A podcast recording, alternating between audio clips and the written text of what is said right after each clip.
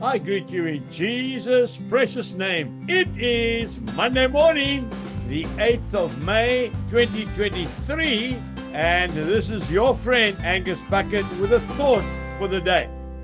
We start off in the book of Galatians, chapter 6, and I'm reading verse 3. For if anyone thinks himself to be something when he is nothing, he deceives himself.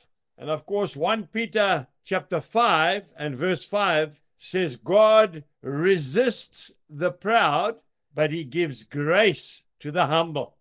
A man by the name of Elisha Cole said, It is one of the hardest matters under the sun to become nothing in ourselves. Isn't that so true?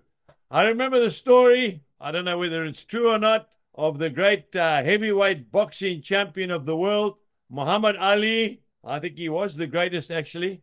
And he was flying in an aeroplane, and uh, there was a bit of turbulence in the air, and the captain of the plane sent a message through to the passengers please buckle up. We're going into a little bit of stormy weather.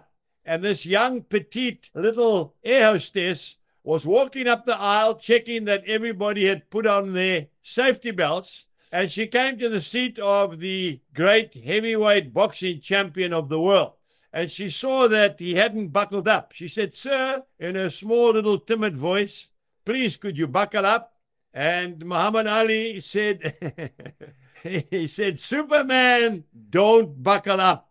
And this little voice came back to him from the air hostess, and she said, but Superman doesn't fly in aeroplanes. Please buckle up.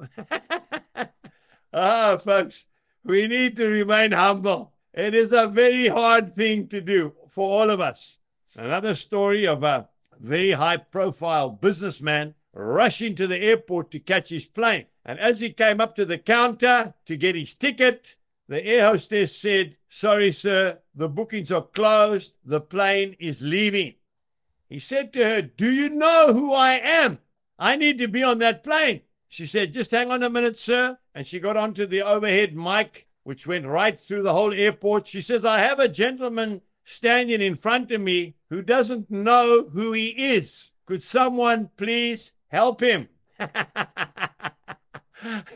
oh, folks, humble yourself and the Lord will raise you up. Have a wonderful day. Jesus bless you and goodbye.